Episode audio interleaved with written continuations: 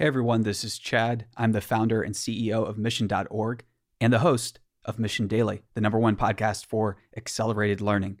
Mission Daily was recently selected as Best of 2018 by Apple for a reason. In every single episode, you're going to learn actionable strategies that you can apply to your life to become healthier, wealthier, and wiser.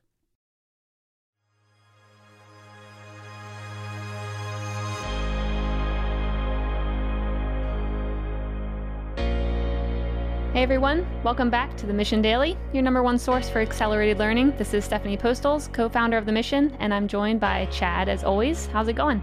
It's going great. So, what are we talking about today? Today, we're talking about how you can not only learn to be a leader, but how you can inspire others to do what's best for them and in the long term. All right. Is it a five step process or how should we think about this? It all revolves around one concept, which is that as humans, we are highly imitative. We pick up behaviors consciously and unconsciously through others when we see them enacted. So if you think about when people do something, it's very tempting to think that they're doing it because they want to do it or they're very consciously doing it. When in actuality, typically we see other people that are the model that have something or that have done something that we want to do or that we want to possess or that we want access to. And then we, our behaviors start to change as we try to get it, achieve it, or unlock it or something along those lines. Unconsciously or consciously sometimes. Like a lot of times you might see something and not realize that you're trying to, you know, mimic that.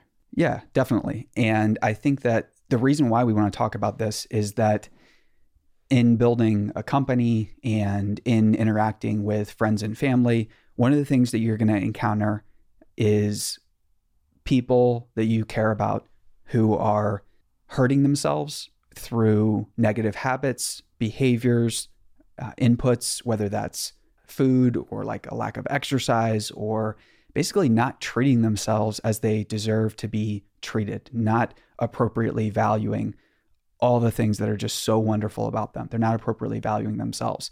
And speaking personally, this is just so so hard for me to see. It's almost like it's it's almost debilitating sometimes where it's I, I can get really depressed sometimes when I want to pick somebody up. I want to help somebody. I don't want them to keep going on this like hamster wheel of the same type of things. I don't want, you know, there's something that we talked about earlier called repetition compulsion where it's very tempting for people who have been hurt in the past in a specific way to keep seeking out things consciously and unconsciously that basically just repeat these negative experiences. Yeah, and trigger those same thoughts and yes. emotions and all that. Yes. And when oftentimes when you believe something, either about yourself or how others are or how the world is, you will find ways to confirm that.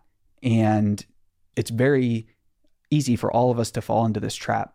Leadership is so important leadership and positive mimesis is so important because it offers a way out of this type of behavior. So, oftentimes when we see somebody that we care about that is hurting themselves or making suboptimal choices, it's very tempting to encounter this directly or provide prescriptive advice or basically con- uh, confront them. And this is the wrong move every single time. It will not work. It will not elicit the behavior change that you want at that this person might want to In in their heart, they seriously might want to drop this behavior. They they might want to become much more than they, than they currently are. But by confronting and addressing this negative behavior head on, you're never going to help lead them out of where they're at. And I think if any of us think about in the past where someone has confronted us with a negative habit or behavior verbally or directly, it probably we did probably didn't react that well. We probably didn't, you know, instantly change it. We probably didn't think that highly of the person that confronted us with this. And so this brings us to I think the most important point about leadership that is rarely talked about, which is you have to inspire others. So you have to be exhibiting the exact type of behavior and care for yourself and habits that you wish the person that you care about would either engage in or explore or do to stop hurting themselves, basically. That's the only way. And it's the only way, too, that you're going to be able to do what you need to do in life, in your work, in your career, with your friends and your family. There isn't enough time in the day to confront everyone directly.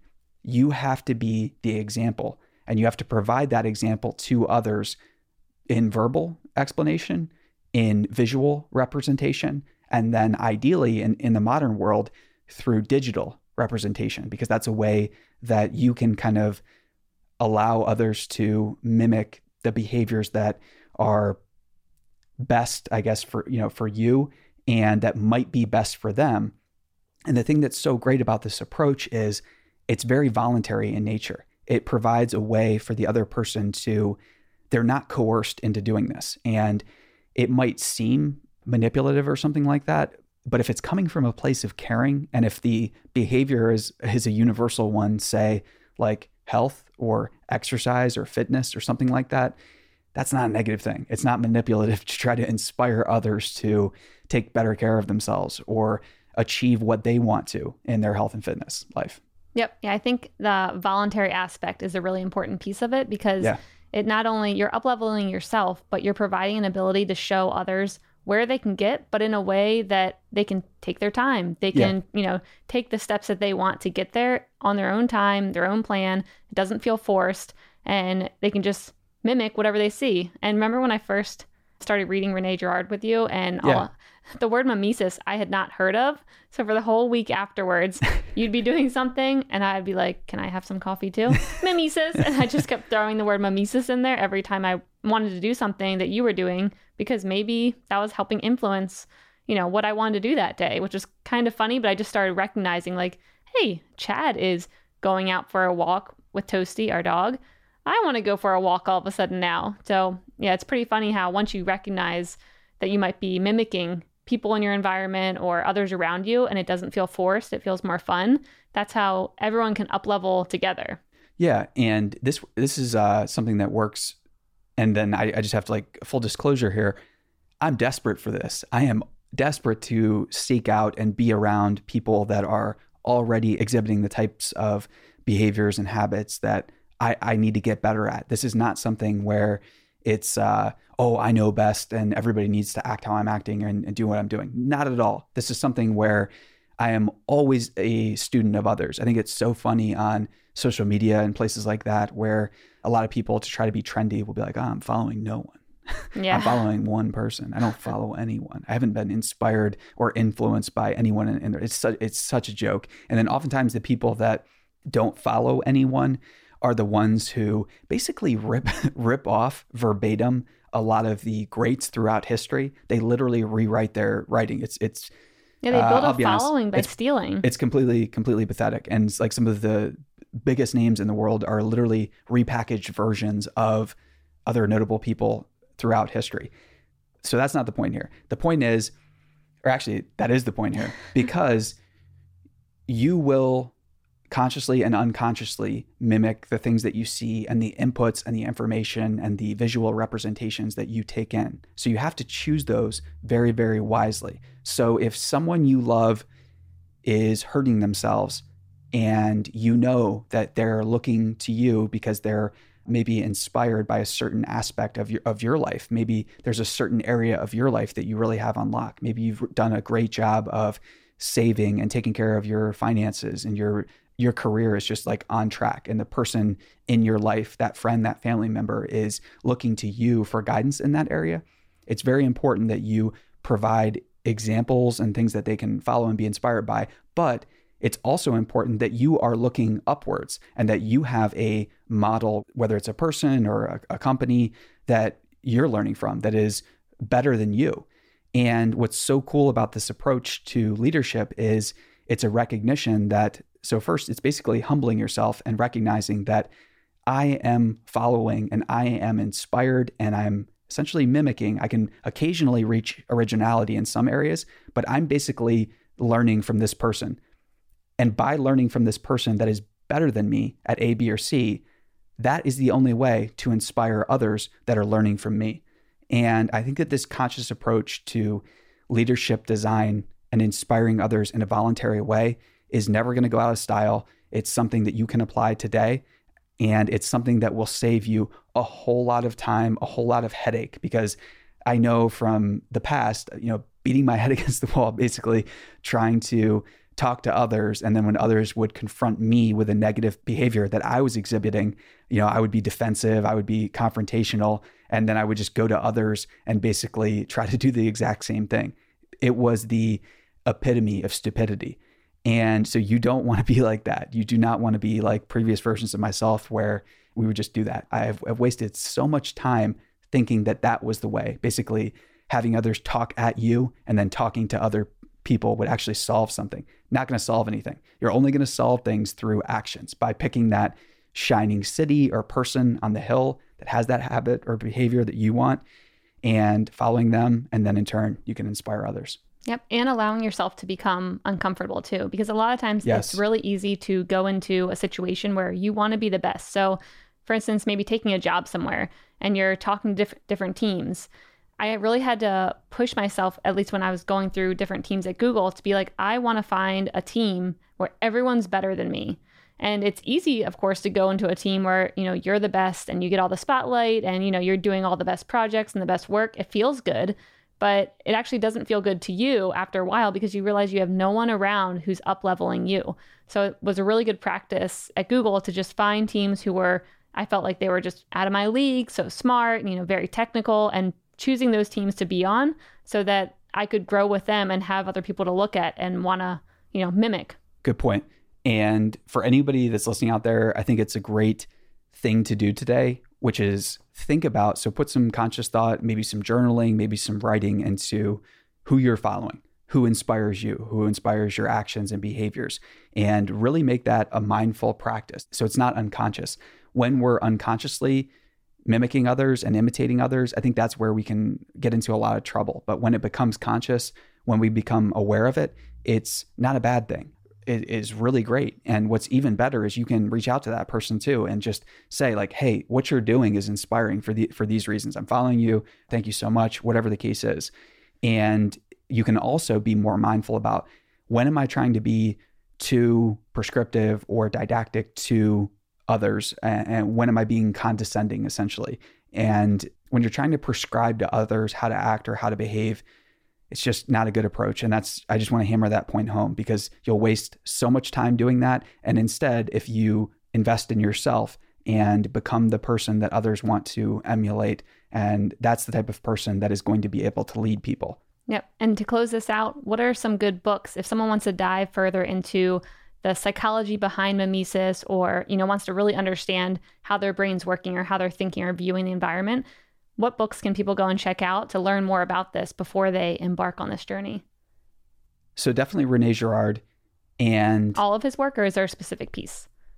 I think that any of his work that you find compelling, that you're willing to take the plunge and buy a book or start to read on Wikipedia or any there's any number of free articles out there. My personal favorite work of his that I think is very accessible and fun is a book called Job where this isn't a uh, I'm not religious or like a Bible thumper or anything like that. It's also very tricky because I also don't turn my nose up at religion or Christianity. I'm very inspired by those things. But Job is an excellent place to start because it takes a story that people think they know and basically tells it accurately. And so with source material, people have a tendency to think they know what it is because others have provided analysis about it. And just like we talked about in the previous episode, don't think that others know what is going on and don't think others know what the source material actually says. Examine the source material for yourself. So, Job is not an analysis about the Bible. It is not about religion. If you think that it's about religion, you will miss the point. It is about universal human tendencies and it will be very cathartic to the reader because chances are you're going to go through the book and discover I've been through this, I've been through that, I know what this feeling is like. And I think it allows you to see history, leadership, and mimesis in, in a whole new light. It's very short and uh, it's, yeah, it's very accessible. And the other thing, too, is if anyone reads it, I would invite you to contact me directly and I would love to talk about it and hear what you think. It's something that is very important and not many people have read his works. So a lot of people talk about his works online, but I find that very few people have actually read or thought deeply about them. All right, that's a good spot to leave off. So let us know if you go and read any of Rene Girard's work, what you think. Reach out to Chad. He has been diving deep into that for a while now, and let us know. All right, we'll see you next time. Thanks so much. And for everybody that's listening out there, please make sure you're subscribed and give us a rating or review on iTunes. Those help a lot. So if Mission Daily has impacted your life in some way, I would love to hear about how. If it's you've been able to improve something specific, let me know. We read every review and each one means a lot. Have a great day.